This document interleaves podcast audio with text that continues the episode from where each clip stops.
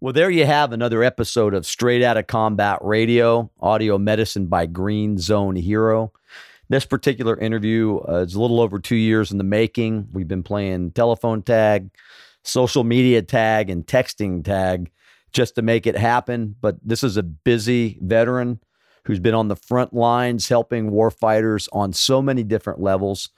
And when he was helping them, he was helping himself. I just want to say that I'm I'm humbled to have Boone Cutler on this episode. You're going to enjoy the story. I am sure you will. And thank you for listening to another episode of Straight Out of Combat. You're a steely eyed killer shadow in the night. You were born to fight.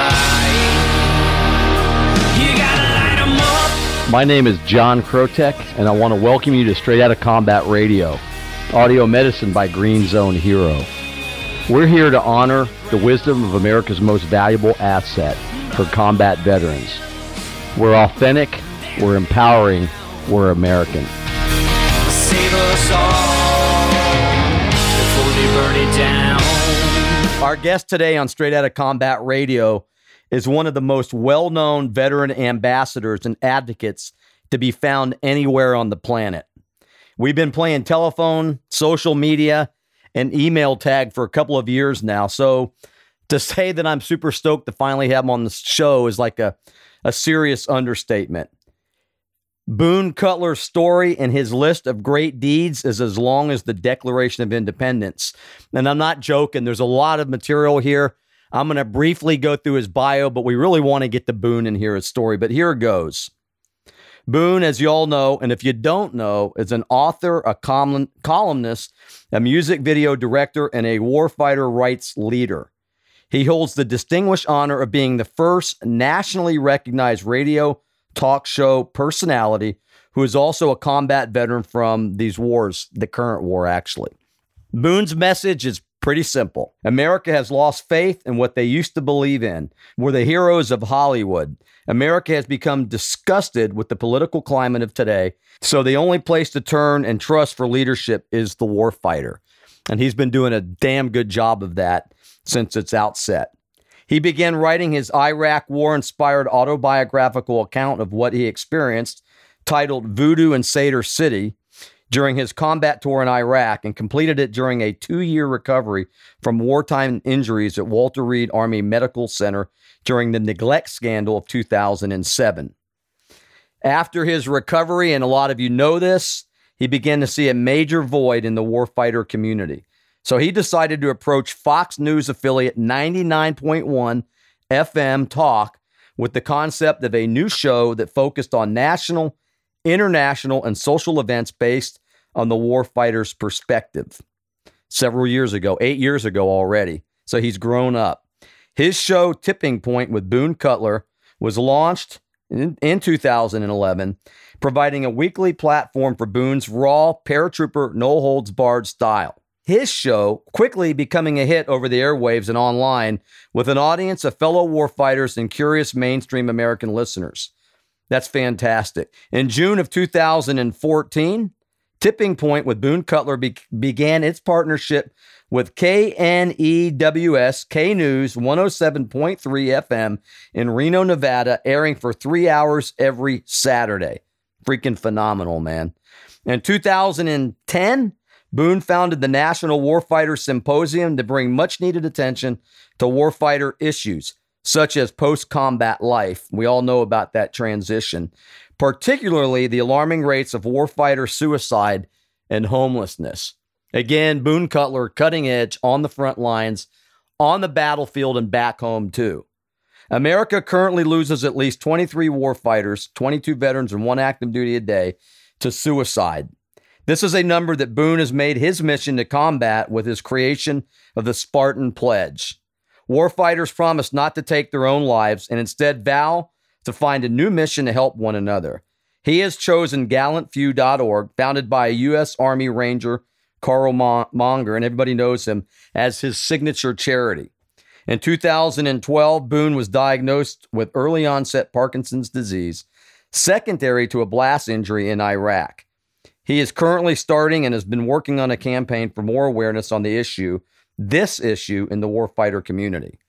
In fact, something pretty cool in the 2012 2013 term, Governor Sandoval of Nevada appointed Boone Cutler himself to the Interagency Council on Veterans Affairs. Boone has been very involved and continues to be involved with the arts after seeing first the healing effects of music therapy. I also know he's involved with CBDs and hemp and all that, and we'll get to that. He also works as music video producer director for Redcon One Music Group, which is pretty cool. He's going to tell us about that. 2014, Boone became the national spokesperson for the Warfighter Rights Movement, whose mission is to end post traumatic stress disorder phobia that results in discrimination against warfighters in employment, housing, and in the judicial process.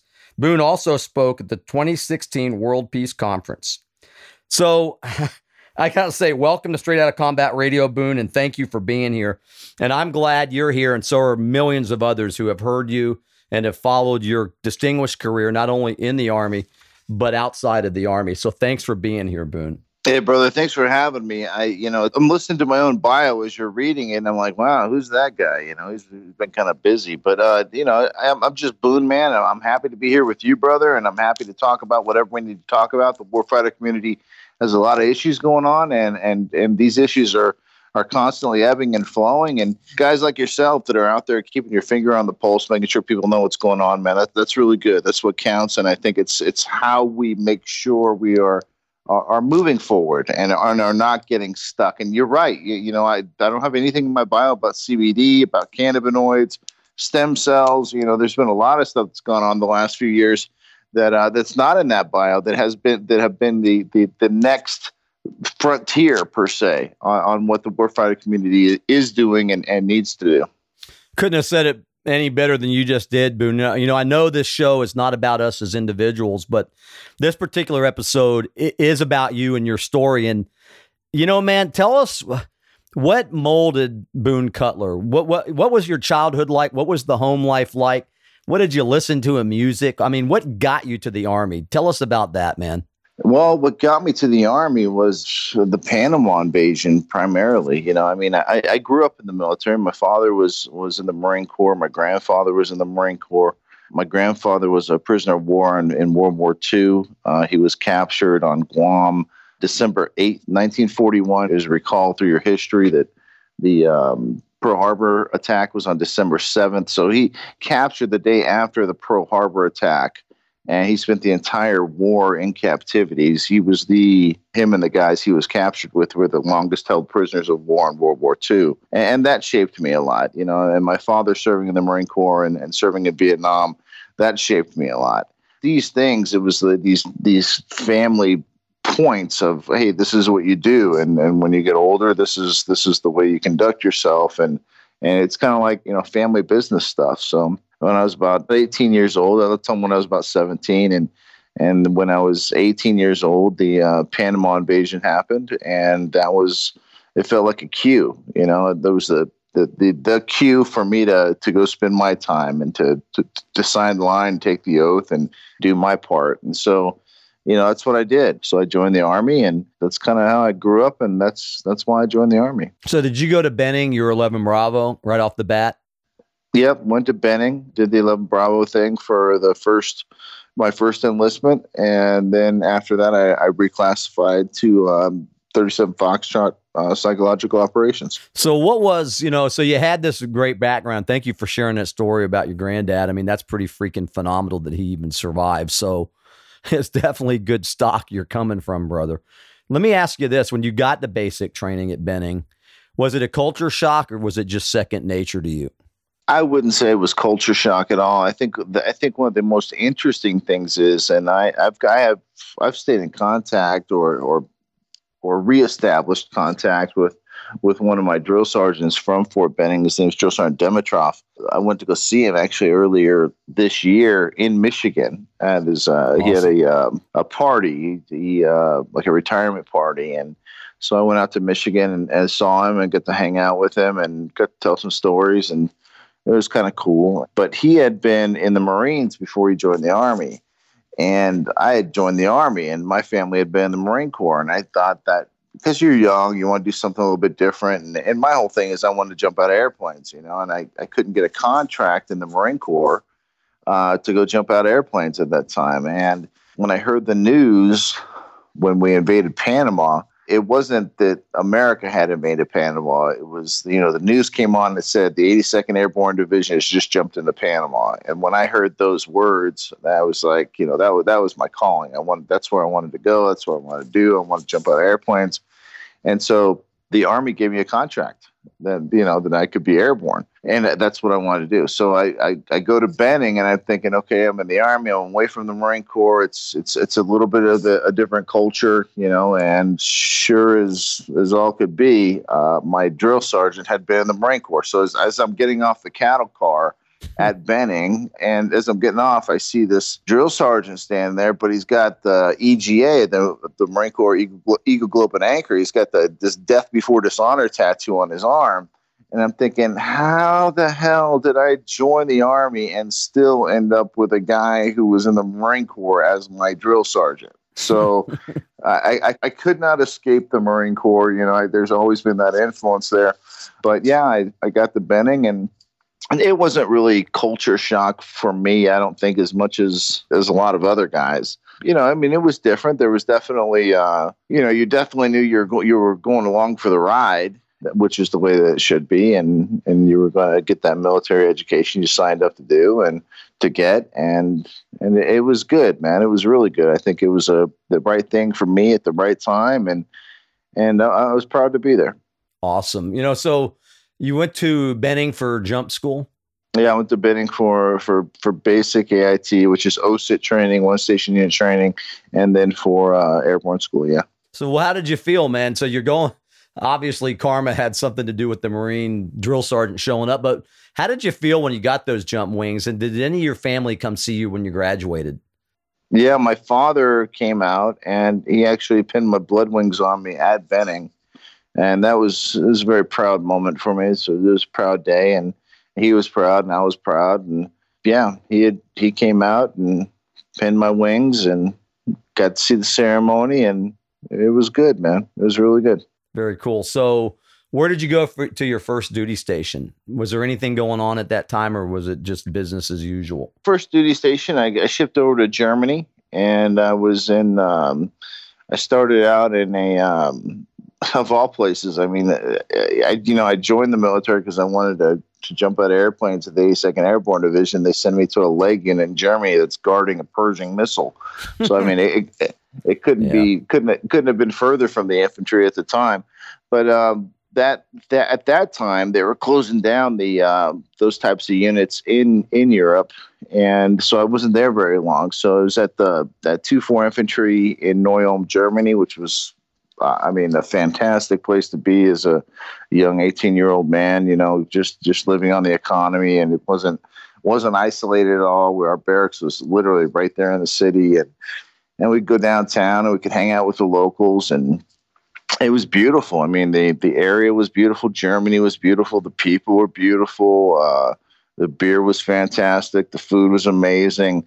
I mean, really, it was just a, a just a wonderful experience for for an 18 year old man, and you know, on his own for the first time, and and really just kind of taking it all in, absorbing everything. Because we could get in a car, and you know, we could rent cars even then, and awesome. over there, and we could we'd rent cars and you know, we'd drive to different countries. I went to, I mean, I went everywhere, you know, in Europe and enjoyed that. I really enjoyed taking in the culture and, and being a part of, you know, taking advantage of being on that con- continent and, and seeing things and enjoying the food and, and, you know, trying to stay out of trouble and, and, and all that. And then the unit shut down and they shipped us out to, uh, the unit designation went from two four infantry to one four infantry, and they shipped us to Hohenfels, Germany, the uh, Seventh Army Training Center in Hohenfels, Germany. So uh, I became uh, OPFOR in, in Europe, and I did that for a little while, and and that was good too. I mean, the amount of training was was pretty intense. There was a lot of training for anybody who's been to Hohenfels. You know, being private party or permanent party at, in Hohenfels, Germany.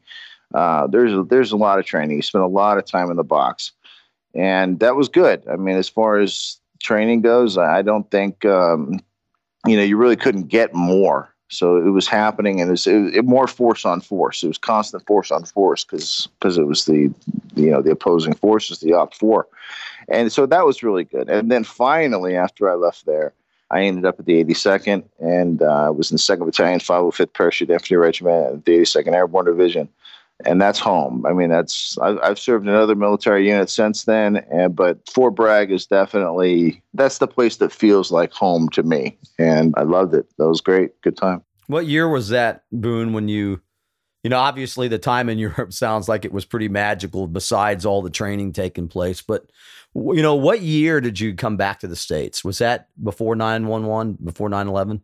Oh yeah, oh yeah, man. We're talking. uh that was 1992.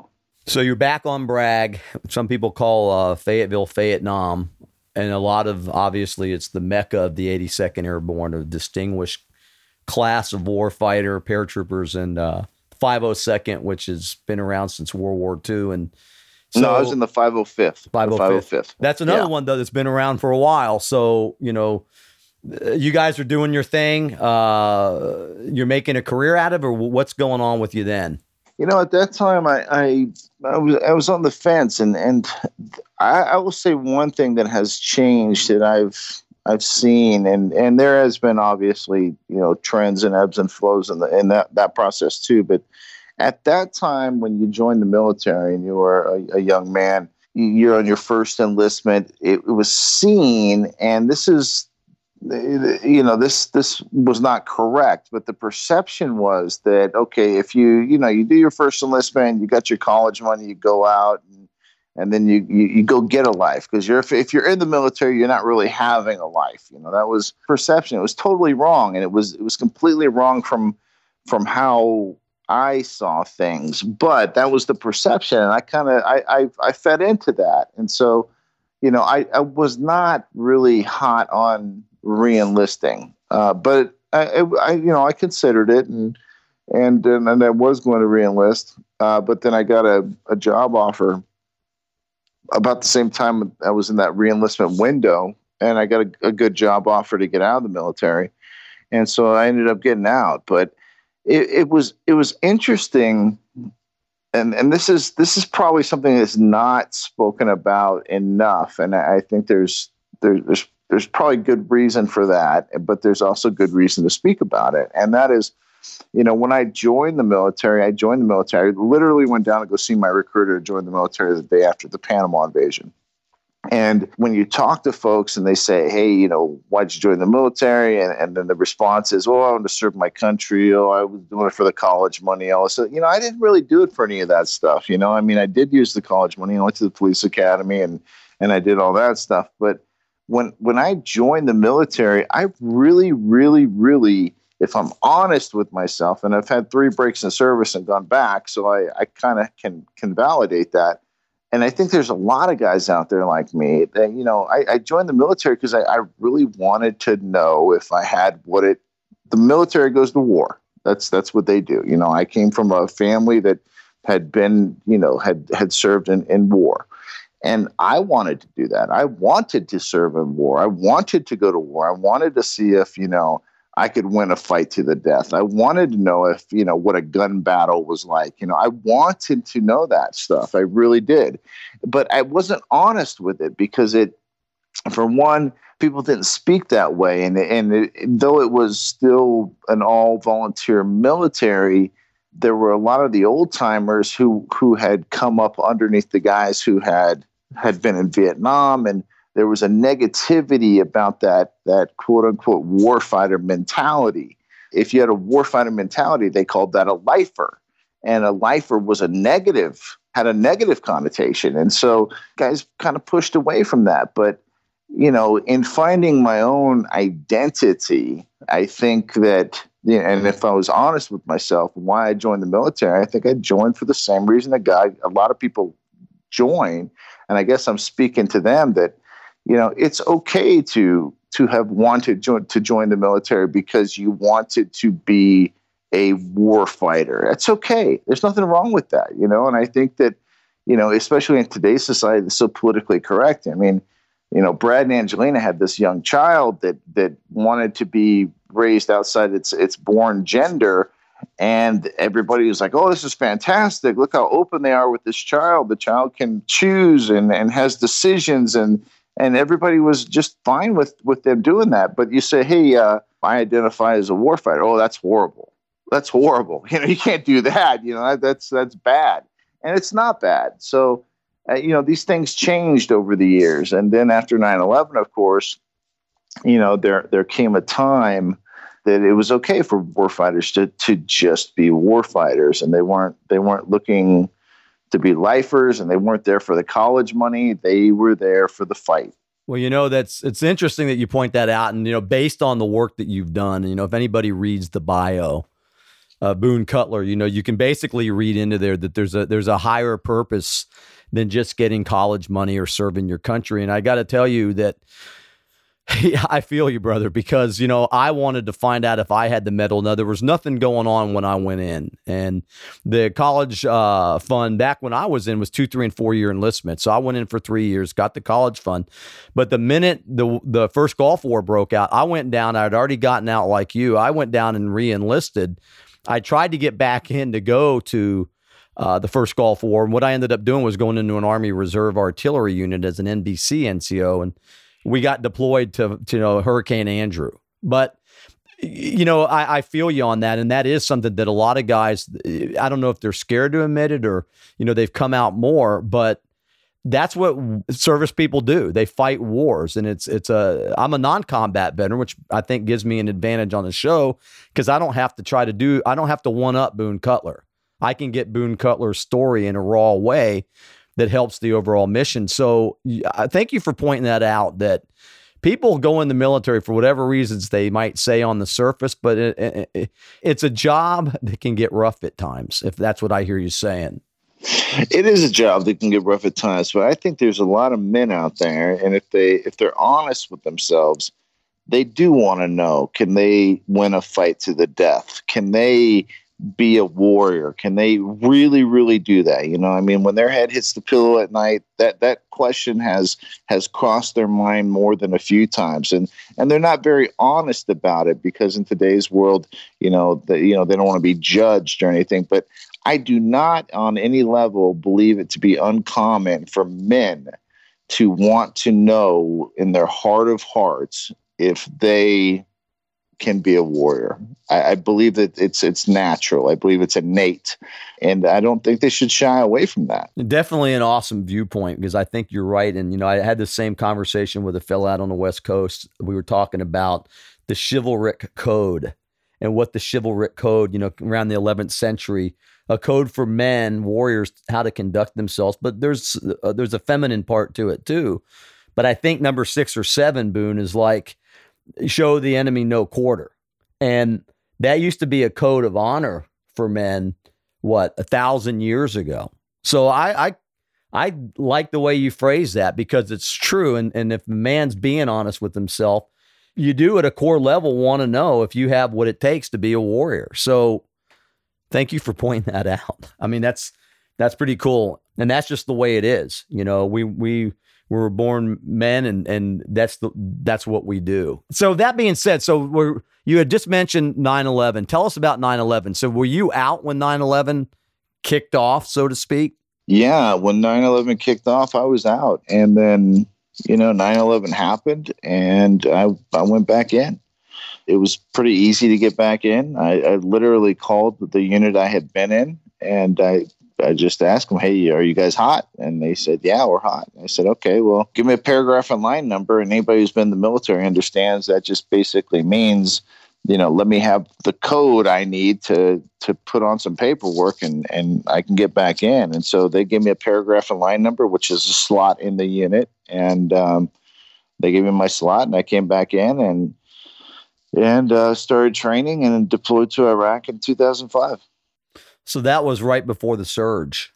Well, 2005, 2006, yeah, it was before the surge. For me, because of the timeline, it doesn't feel like it was right before the surge. But, but yeah, technically, it, it would have been, you know, it would have been that. So tell us about that first deployment, whatever you want us to know about it, what was it like? What, what were you guys doing? Well, in 2005, 2006, uh, I was stationed in Sadr City, Iraq, and it was a lot of war. It was a lot of war. And, uh, you know, I have a lot of respect for the guys that served in that area before I was there and after I was there. And, and, and there is that connection, you know, guys that chew on the same dirt and, and, and all of Iraq, you know, there was, there was a lot of stuff going on and it was, you know, one of the things I could say that they try to, they, they try to tell the story in movies, but they, they really can't get it right, in my opinion. I don't think they'd ever be able to get it right, but and that's the closeness that you have with the people you're with that are going through the same shit and that are are um, you know fighting the same battles and dealing with the enemy and and you're taking care of each other. You know the the closeness that you have with each other is to me it, it far outweighs the positivity of that far outweighs any negative any negativity uh, of combat and and that's the other thing. Yeah, I don't think people realize because I don't know how they would, but you know, understanding, you know, there's something called the human condition. Well, within that human condition, you have relationships. And as part of those human condition relationships, the relationships you develop in combat situations, I think are truly, truly phenomenal. I, I don't think there's anything stronger. I mean, they're just phenomenal relationships. Can you think of one instance, maybe, or a couple, you know, without rehashing anything that might be troublesome, but can you think of anything that happened in Iraq? I know you were injured there, but that just stands out in your mind like, holy shit, this is the real deal. We're here and we're getting we're getting the job done. Or is there anything like that that, that points out in your mind where it just seems so surreal that it was real?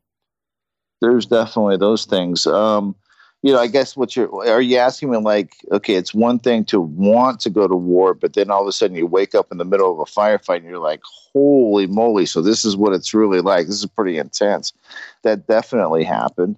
You know, getting shot at was a common, very, very, very, very, very, very, very common experience in Sadr City. And, and the thing about that city was that, the, you know, the, the Mahdi militia could lock it down and and they could go toe to toe at any time. You, you, really almost felt like you were a prisoner inside that city. I mean, you were always surrounded. There were they always outnumbered, and when they wanted to pop off, they would pop off. And and and when they did, you you were you were in the you were literally in a 360 degree. You were on a 360 degree firing range, and and and uh, bullets were going both ways, and it and it could get like that I mean, they could turn off all the all the lights in the city, and the next thing you know, you're being ambushed. And the ambush is there. We rolled through an ambush one night. It was like eight clicks. I mean, who the hell can organize something like that? I mean, it's it's it's. There's a lot of people there. There's a lot of people there that uh, at the time that that were to, that were willing to go gun to gun. It happened, and yeah, I don't know what to say. It's well, what just, kept what kept you focused? Tell me what kept you focused. You know, and all that nonsense going on. You guys there on mission was the esprit de corps. Were you guys just like gung ho? And you know what kept you focused, man? What kept me focused was I I I, I made it personal for me. Made it personal. You know, my my my feeling of fighting the Mahdi militia and and fighting them for the things that they did was personal to me. It wasn't. Uh, it was more than a job. It, it, did become personal. I don't know if that's right or wrong. I'm just telling you what happened. But you know, when you would see the things that the way that for those listening, the, the way the militia would work is it was very mafioso esque, meaning um, they they were very much into controlling the people, and they would they would do horrible, horrific things to their own people to keep them under control and so there there was a battle going on the whole time, which was, you know, on my side, you know, I was looking at at promoting empowerment. So the people that were being tortured, abused, the people that were that, that did not know what liberty was, that did not understand what freedom was. For me, it was it was getting those people motivated to fight for themselves. And on the other side of the battle was the militia who was you know, keeping these people very afraid, very scared, and, and they had their objectives to, to do that, to make sure they would not work with us. So th- that's where the battle was. The battle was over the populace. You know, who could influence the populace to meet the objectives they were trying to meet as a as a military organization. And so for me, that was personal. You know, trying to just that was very personal to me. Did you see any changes taking place? Did you, did you feel effective? You know, did you see that transformation take place where you know we heard about Vietnam, the hearts and minds? You know, we know we've read about that, but did you did you see any successes like that taking place? Sure, sure, I did, and, and but it was never on a you know on a grand scale. But you know there were there were successes where you know we had successes where uh, members of the the Iraqi army that were you know, by day they were in the Iraqi army, by night they were Mahdi militia. You know, I mean, there was a segment that was doing both jobs, and at that time, in order to to, to get a job in Sadr City as an Iraqi police officer or the Iraqi army, you had to have a letter from the Mahdi militia to get that job. And so the populace was all, and they were good jobs. They were good government jobs. But that's how the militias took over the governments, is they would be able to control the hiring, be able to control, you know, who you know how many people got hired for for certain government jobs and you couldn't get those jobs unless you were basically kissing the militia's ass and they gave you a letter of recommendation and and you paid for the jobs you basically had to bribe people and, and give them a letter of recommendation and then you then you got that kind of job but not everybody within those organizations was also a member of the militia so you know getting say uh, iraqi army troops that were not members of the militia to actually fight other Iraqi army troops or Iraqi police that were members of the militia and getting them to engage each other. You know, that that was those are significant victories when you're in those environments or or being able to to have a mukhtar that, you know, a, an elder in an area who's who's working for you and basically telling on the militia and explaining how things are being done and who's doing the influence and who the shot callers are and and how to get to them and and and things like that. Just getting them to cooperate with you was a victory. It's, it's interesting, but a victory over there is if they tell someone to go set up an IED on American troops and you've done your job, a victory is they will set it up poorly. And now, now a lot of people will be like, well, wait a minute, they're still setting it up on you. Uh, yeah, because they, they, they're coerced and there's you know, not all of them, but some of them are, are, very much coerced and they, they don't want to be a part of this whole thing. They, they just want to go on with their lives. So if, if you can establish enough influence with a person who gets told to set up an IED, well, they're still going to do it. But if they do it poorly, well, that's a good day. That's an excellent viewpoint. You know, something the way you describe seemed like a hopeless situation with people playing both sides, but you know, and like you said, you know, incremental, maybe not on the grand scale, but something as significant as setting up a poorly devised IED where it won't hurt and maim or kill people is, is certainly a victory. And even though it's actually, Boone, with all due respect, man, that's a grand scale, brother, because the work that your buddies and you did actually saved lives despite the casualties and all the confusion that to me, brother, is a monumental freaking victory. And if you've done that 50 times, man, you save 50 lives or more. So kudos to the work that you guys did over there. I mean, that means a lot, man. Um, yeah, that's that's great work to you, brother. Tell us, you know, I know you wrote the book when you were convalescing back home in the States, but can you tell us anything about the injury? What was going on that day? Well, I think it was uh, we'd gotten off mission at night. We always did missions at night, and it was just better better to do it that way. So, so I would always wake up. You know, we usually come in, you know, from a mission about zero two, zero three, zero four. You know, about that time frame. And I do the situation report, kick that up to higher, and then it was you know get some chow, go to sleep, or go to sleep and, and then get some chow. And the next morning, I had um, my guys on the team had said one one one of the guys had said, "Hey, I'm gonna I'm gonna I'm gonna go hit the range tomorrow morning. Some other guys are going to be on the range too." And and so I was like, "Okay, yeah, go do that." And so I just got up the next got up the next morning like anything else.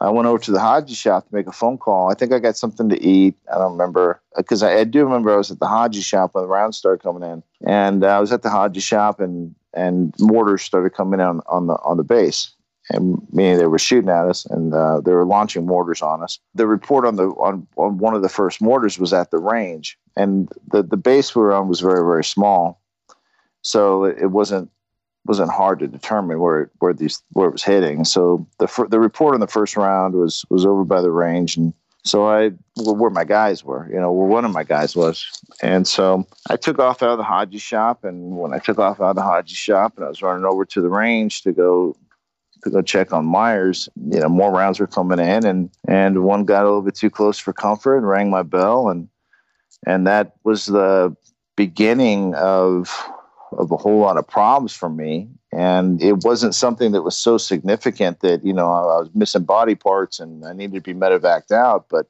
it was significant enough that, you know, it, it had rung my bell and, and I thought I was okay. And I felt like I was okay. I mean, like I said, I wasn't missing any body parts. And I thought if I was hurt, I should have been missing body parts, and I wasn't. So, you know, we kind of drove on from that. And I, I started to feel the effects of it pretty immediately like we were talking about doing the situation reports, I I was the one that would put the sit reps together after each mission, but then I would I would bring the guys. I would we would basically go over the situation report together. So if somebody saw something that wasn't in the report, it was kind of like the time for alibis. Like, okay, here's situation report. Am I missing anything that, that's important that we need to send up? And when I first noticed there was a problem, I'd read the situation report and besides just having pain and stuff like that. That's just a thing. But when I noticed cognitively, like, well, there's a problem, is when I was putting the situation reports together, and the guys would be, no, hey, Sergeant Cutler, that, that that's all the information is correct, but it's out of order. I was like, what do you mean it's out of order? Because mm-hmm. that didn't happen before. So I was getting things out of order, and I was I was missing details, and and something was wrong, just wrong. And um, so from that point, we started doing the situation report together. And I didn't want to alarm the guys because I really did feel like I was okay. And I don't think that's a prideful thing. I don't think that's a unique thing. I think anybody who's who's deployed, you know, you, you just don't punch out unless you're missing body parts. Just don't. And and you don't because the worst thing for me would not be to be hurt. The worst thing for me would be to be hurt, to leave, and then somebody else get hurt, and I wasn't there. And I think that's a common sentiment as well. So basically, we had just I just adjusted to the situation, and we did the situation report together, so I could keep everything in order, make sure nothing was missed. And it was a, a bunch of little tweaks like that. And then towards the end of the tour, and then I got hurt again. It just happens. I, I mean, um, I don't think anybody deployed and kinetically was involved in a war that that didn't get bumps and bruises and scrapes and concussions and you know stuff like that ultimately, we got our um, replacements come in for right seat, left seat ride, and when they came in, then I, I punched out, and then I went to Walter Reed and and uh, spent two years there dealing with all the bullshit. Yeah, I hear you, brother. You know, it's that's the thing about you know the PTS, the wound, if you will. You know, many times, you know, myself a TBI non-combat and you know accident that I had that actually was a DUI where I received a head trauma and and you know you don't see that. And and and it is cognitively and emotionally you know it can be it can be a grab bag of bullshit. And with me personally it took me nearly losing everything in my life to finally pull it all back together. And you know when you put it like that and you, you you say dealing with the bullshit and it is it's tough. You might not be missing a limb but that concussive effect can really play havoc with your mindset. And and uh, you know, for me, 42 years of hiding a dirty, dark secret came out, man, with my head injury, and it took me a while uh, to put it back. So you know, you're putting it back together, and that's when you start writing your book. And tell us about the book. For one, let me let me underline what we already know and what what you just kind of said. At that time in 2005, nobody was talking about blast wave injuries. And when I was injured, no helmet, on the fob, on the base, and I could tell you it was intense. I mean, it, it was it, it, when I say ring my bell, that's that's not a that that, that is an under exaggeration. It, it it was rough. It was it was intense. But again, I was more I was more happy that I that I wasn't missing body parts and everything was okay. Uh, you know, I felt like I felt like I got lucky more than I felt like I got hurt And then when I started getting the effects of that blast wave injury, because the blast wave, you know, goes through your, your brain, it just tears little little neurons and fibers, things that connect things to other things that that make everything work well. Uh, and that was that was the major problem. And then, you know, at Walter Reed, then it it, it was time to kind of to unwind all that and figure out what was going on. At the same time, they were dealing with, you know, repairing injuries to my leg, repairing injuries to my shoulder, repairing injuries, just trying to fix things in my neck, just trying to, to, to fix all these little things. At the same time, you're right, you know, PTSD, you know, that that was definitely a factor in the whole thing.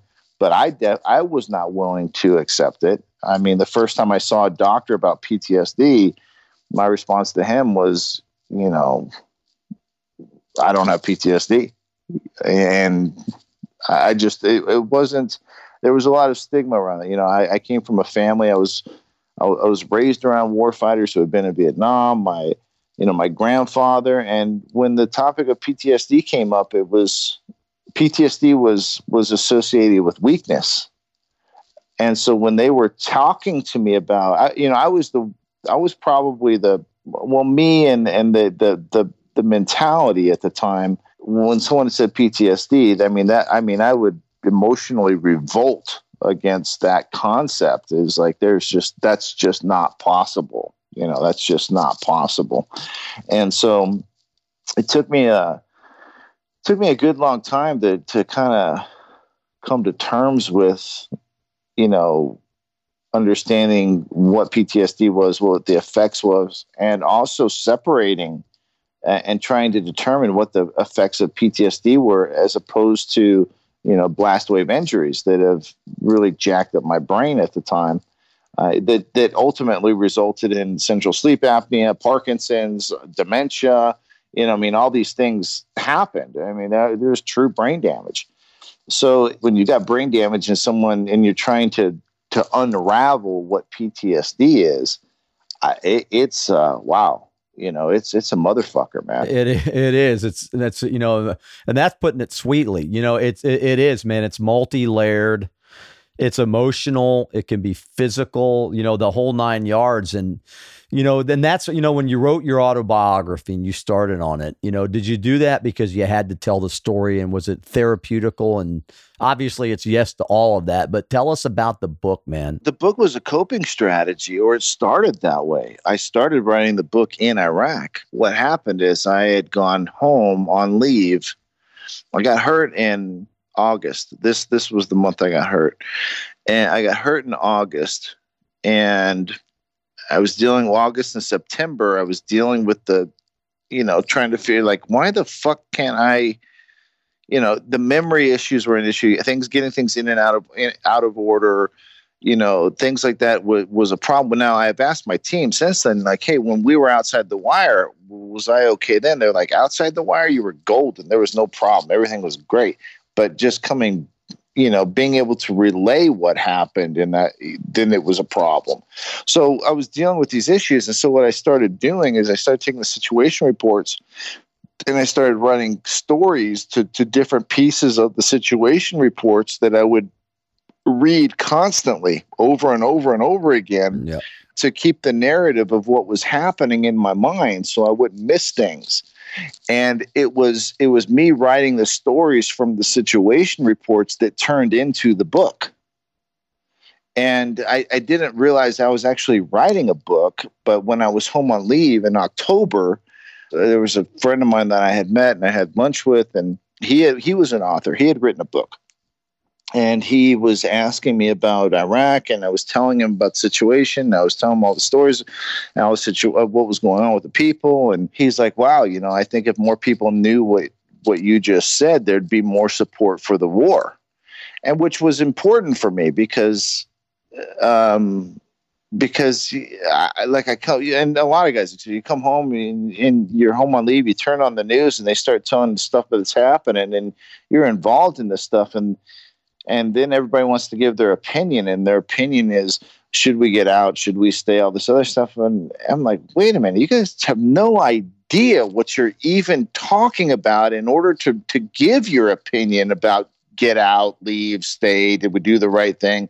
That's all fine and dandy, but you know, let me tell you about the raid three day, three nights ago where X, Y, and Z happened, and, and it was good, and it helped these. You know, I mean, it just it very it very much frustrated me watching the news when I came home on leave because and listening to people's opinions that were all based on bullshit. I mean, total fucking bullshit. It was like how how can you even have an you think you have an opinion that's educated, but it's really not. To put that into context, what Boone's saying here, you know, we we had a interviewed a, a female public affairs officer, and and she said that they were only reporting three percent of good news. Everything else was was supposed to be, like you just said, bullshit. You know, report the bad stuff that's happening or things that aren't really true. And that's kind of scary, man, when you think that the media is that slanted. But but sorry, man, I just wanted to say that because it's true. No, it was it was absolutely true. And and so when when my buddy said, you know, you should write a book, I think I think there would be more support for the war. It, to me, that felt like I'd never written a book, you know. I mean, I didn't know how to do that. That was, you know, I didn't. I I wasn't exactly great at high school, you know. So writing a book was was like beyond anything I I thought I could even do. Well, why voodoo? Why voodoo? What? Why the name voodoo? Tell us that. What's going on there? That was our call sign. Okay, there you go. So it's deeper than that, but there's got to be like a second meaning there or something. well, well, voodoo, you know, voodoo is is the is the generic term or or the colloquial term for psychological operations.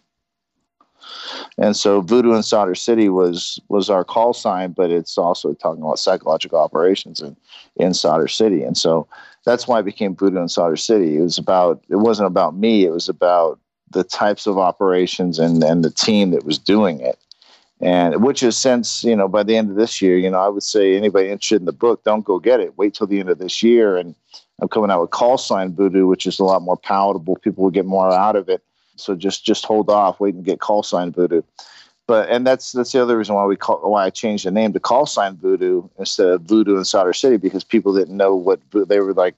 Why is there voodoo in Iraq? You know, I mean, they took it literally, and I, I think it was a little distracting. But you know, when I decided to write the book, it was it was cool because the guy I was having lunch with goes, I said, I can't write. I don't know how to write a book. He goes, It's the easiest thing in the world. Let me show you this technique, and he showed me this quick technique on on how to organize a book.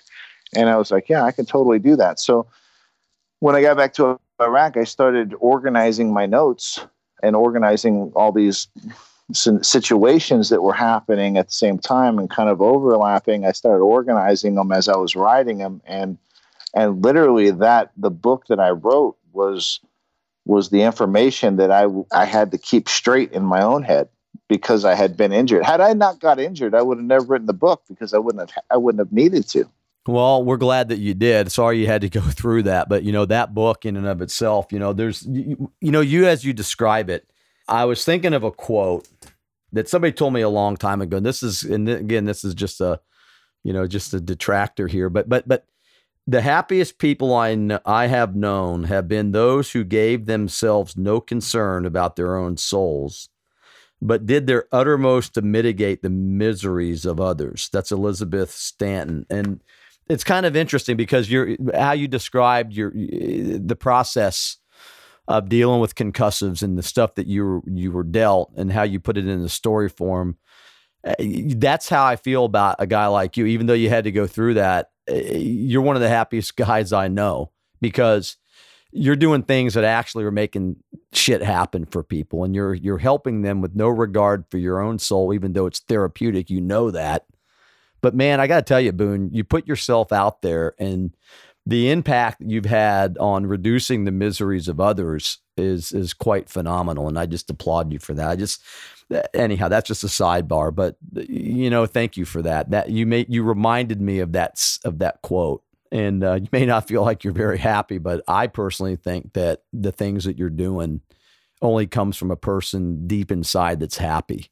And you've found a way, man, to to make your miseries into something actually pretty beautiful to help others. So thank you for that. Anyhow, so uh, you're writing the book. You got a new book coming out. So anybody listening, wait to the new book, Call Sign Voodoo, comes out. So you get out, you and you and I'm telling you, man, you have a powerful freaking drive. Um, you get on the radio. You're doing so many things to help the war fighters.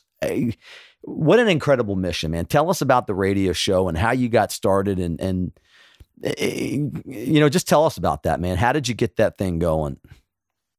Well, I got in, uh, I was at Walter Reed for two years, and it was it was during the neglect scandal, and and all that stuff went into the book, and because I wrote the book in country, and then when I got out of country, I wrote about being in the hospital, and I hadn't I hadn't seen anybody really talk about you know being in the hospital and what that was like, and and the zombie dope, you know, the amount of medications that, that we were put on, and and it was a chemical prison at the time, and and as as I understand, it's gotten better, and I don't think anybody was necessarily trying to offer less than standard of care at the time we were going through that. I just think there was an inordinate amount of injured and wounded uh, that they they just didn't know how to deal with. There was there was just uh, I don't think they expect as many people to survive at the time uh, of the war because at that time, unlike other wars, you know, you could be at a level one trauma unit uh, in, in very short time, you know, from the battlefield.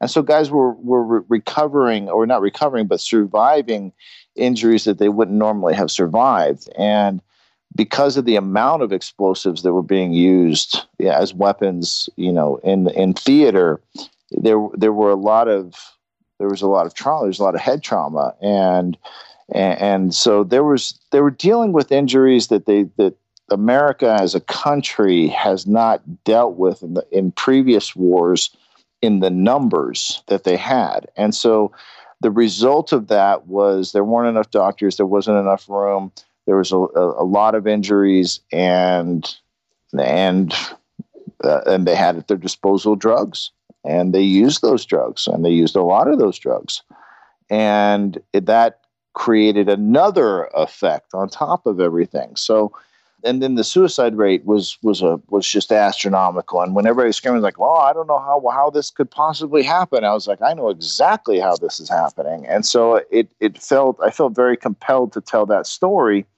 and I started going on different radio shows to basically pimp out the book.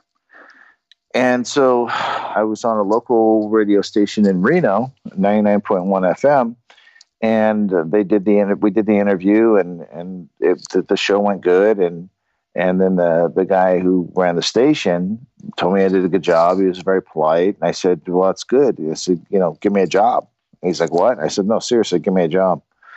And I said, "Meet me tomorrow for lunch, and I'll explain to you why you should give me a job."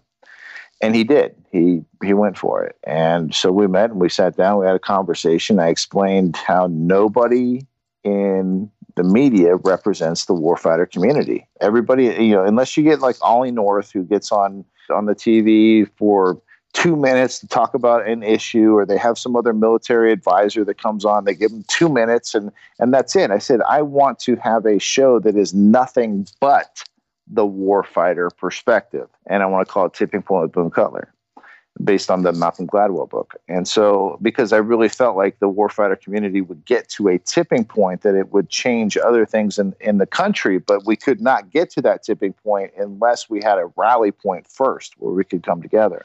So that's what Tipping Point with Boone Cutler was all about. It was about being a rally point, and it was about understanding and telling not just it was a, it was allowing America to be a fly on the wall to listen to the warfighter perspective as warfighters spoke to each other. Like you and I are speaking to each other right now. This didn't exist. All these podcasts, all this stuff. This it, none of that existed. It, it was non-existent in 2011, and so uh, and I had gotten well. You know, I mean, I spent that was three years after I got out of the hospital. It, I mean, the hospital was two years, then it took me another three years to get better from being in the hospital. I mean, this was a, a long journey.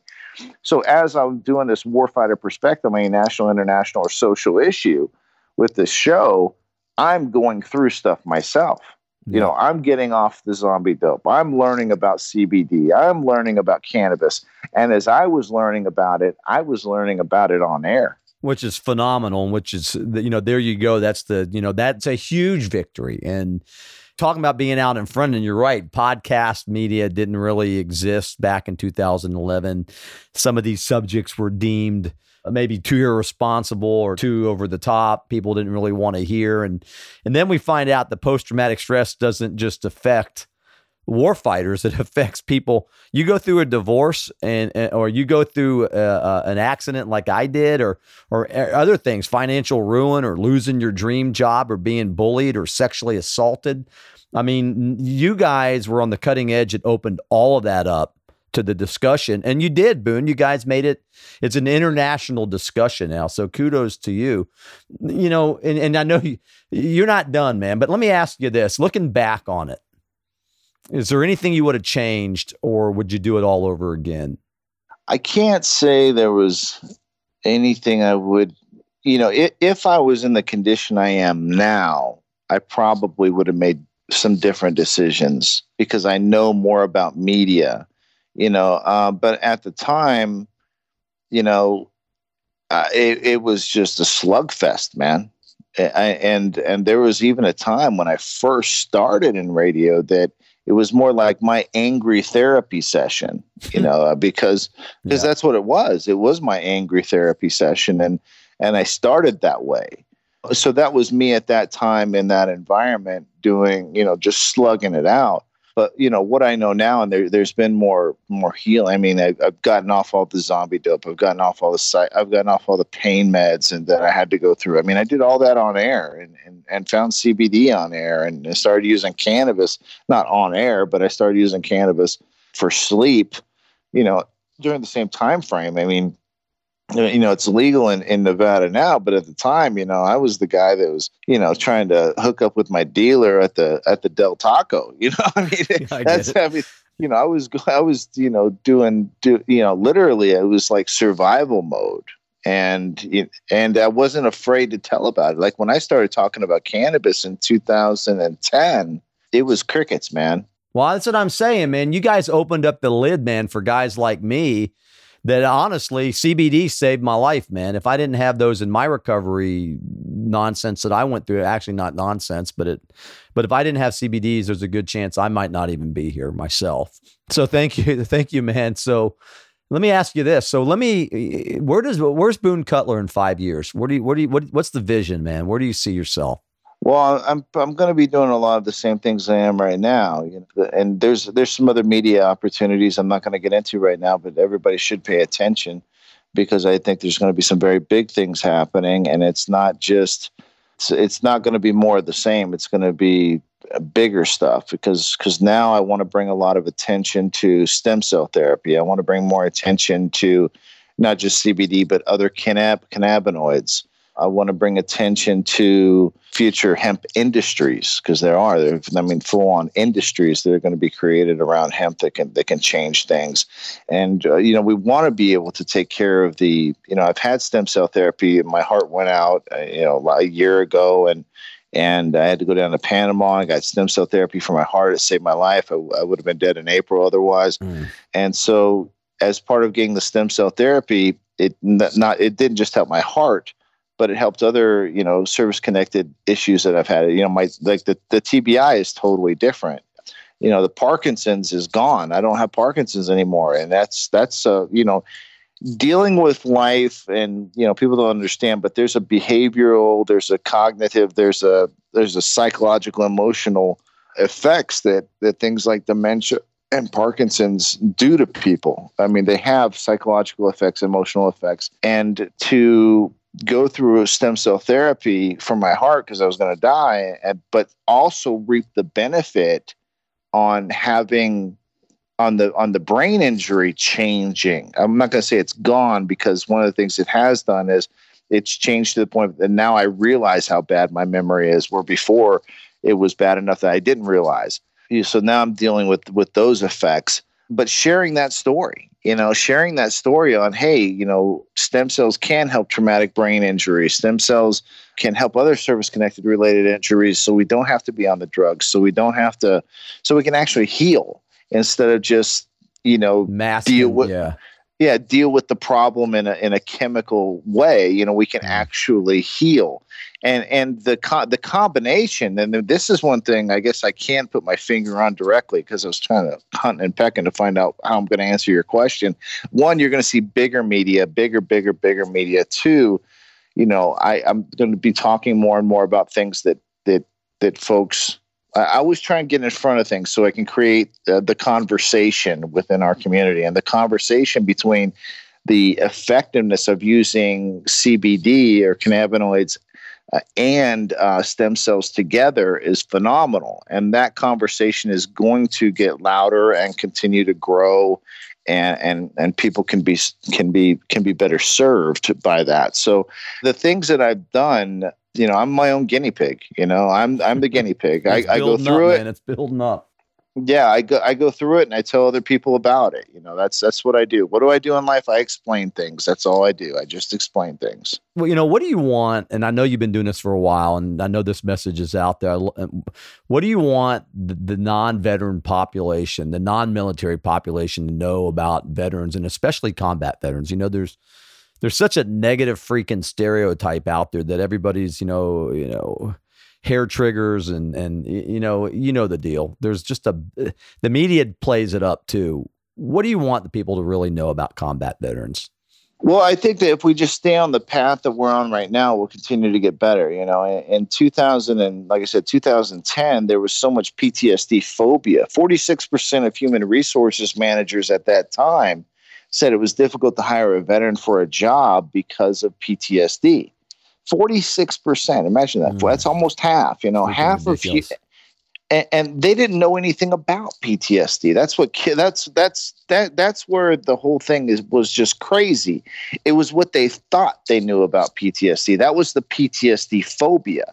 So guys were not being able to get jobs. They were not being able to find places to live. They're being excluded from from education opportunities because they would go into academia, and there was this PTSD phobia, which created more isolation. And again, these entities didn't even know what PTSD was you know they had this this hollywood version of ptsd which is a psychotic break that's not ptsd that's what psychotic that's what a psychotic break looks like uh, they're two different things and so at that time, it was becoming more isolation. But the, here's what's so beautiful, and I want to I want to give so much credit to to our community because we really have saved our own lives. Uh, you know, at a time when there was all this PTSD phobia, we were becoming isolated. But then we went from our isolation to finding ourselves in groups and guys were starting to go out and do ruck marches. Guys were starting to get together for barbecues, and and it was basically the same path that the VSOs, the veteran service organizations, had jumped on, you know, decades and decades before, except our community was doing it together in smaller pods, maybe less formalized pods, but but nonetheless, we coalesced as a group. And our community is a group now. We are a uh, we are an aggregate that that some people try to exploit. That some people try to use as just a conduit for information. But you know, in the last nine years, we have found ourselves. We have found a place. We have found an identity. You know, I have to give credit to all the guys that have been making T-shirts out there, and and all, all the folks that have been you know starting warfighter owned businesses because those little things became symbols for for our group our entity and our identity. They're very very important. So uh, you know there were no podcasts. There were you know there were just some smaller t-shirt companies back in 2009 i mean now they're huge and and there's everybody's got a podcast which is great. And, and so in 9 years our community created an identity for itself. Absolutely. And I, th- I think that is only going to get better because the beautiful thing is that guys getting out of the military today, they come into a community that they can bitch about. And the reason that's beautiful is because they have the ability to bitch about it. Because nine years ago, there was nothing that existed that they could bitch about. You're so you're so correct, and kudos to you on that because you know that is it's groundbreaking, it's cutting edge, it's it's it's helping and giving back to the community. So, you know that being said, there's a couple more questions, man. We could do this for a while, but let me you know. So there's a there's a brother or sister making the transition. They're they're isolated. They're in that bad freaking place. They're not doing too well. And based on your own personal experience and all the BS that you've had to go through, and you know forging your way to creating this world, what advice can you give them? Battle buddy and a mission.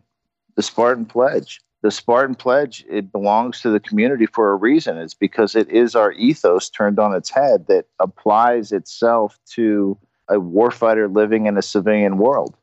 It's the Spartan Pledge. The, the Spartan Pledge, if you follow the two parts of the Spartan Pledge, um, it, it's game on. There really is nothing you're not going to be able to accomplish because – for one, uh, and let's talk about the Spartan Pledge. My uh, the the first part is I will not take my own life by my own hand until I talk to my battle buddy first. The second part is my mission is to find a mission to help my warfighter family. It's two sentences. Well, the first the first part of that the pledge is one, you're not going to kill yourself. And if that's really a, a thing that's on your mind before you do it, you have to t- you have to talk to your battle buddy first.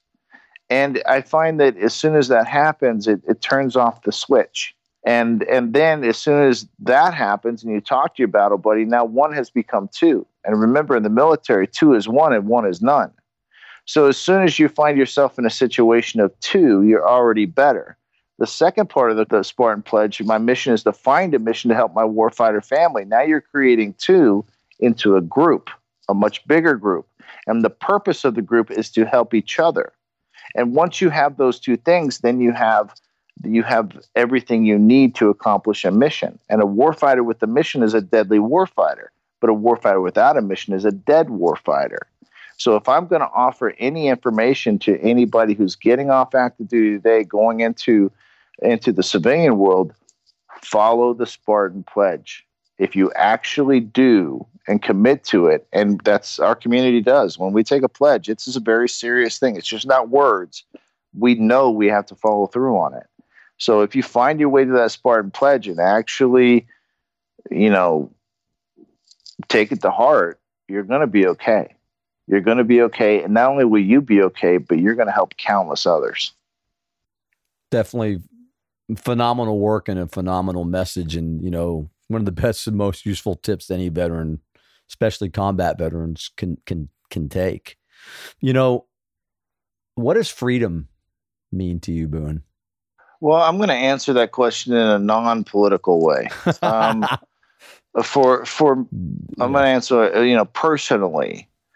Freedom is is the ability for me to be able to to make decisions in a healthy way that aren't forced by by drugs, by doctors, by you know some civilian idyllic mentality.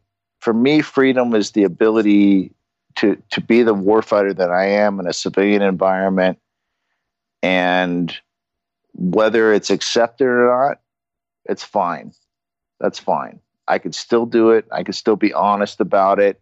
And and, and i'm not going to be persecuted for it. Very well said. Tell me the boone cutler mantra what's the mantra? Do you have a quote or your own quote that you live by? Fighters fight. Well, there you go. You know, I mean, and even though uh, that's two words, it's probably two of the most powerful w- words in the warfighter community, and that can be taken to a lot of different places. But that's that's a bond that they cannot take away. And you know, how do people get in touch with Boone Cutler? Oh golly, they always find a way. Uh, could, be, could be a bad thing. I know it's it's all good, man. No, it's all good. I appreciate. Uh, you know, if you if you see me at events, you know, I mean, there you'll see me on social media. I'll post up where different places I'm going to be. You know, never be shy about saying hello. I love it when people check in and just say, "Hey, Boone, I wanted to say hi." You know, my name is so and so, and you know, I, I love that. I, I love pressing the flesh and just being close to other warfighters, and I love doing interviews and talking to people and and and having the having the conversation. I think everything starts with a word and from a word we have a conversation and that develops meaning so if if there's someone out there that that is trying to get in touch with me you know there's a time and a place that'll happen, and we'll show we'll, we'll share words, we'll have a conversation, we'll develop meaning.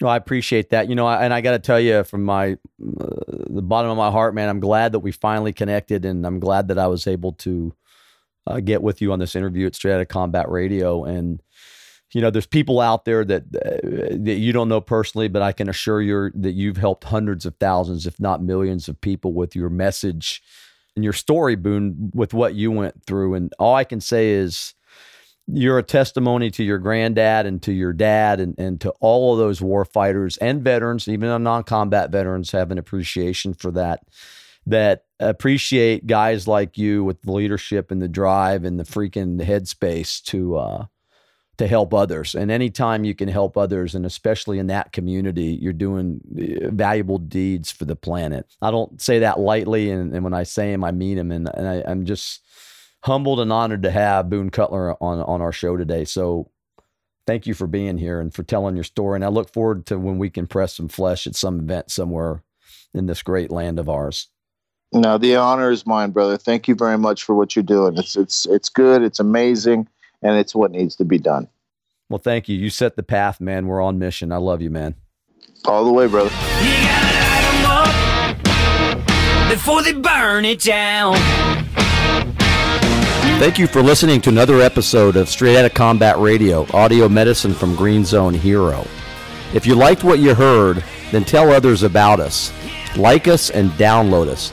And please remember, freedom is not free, and combat veterans are vital assets.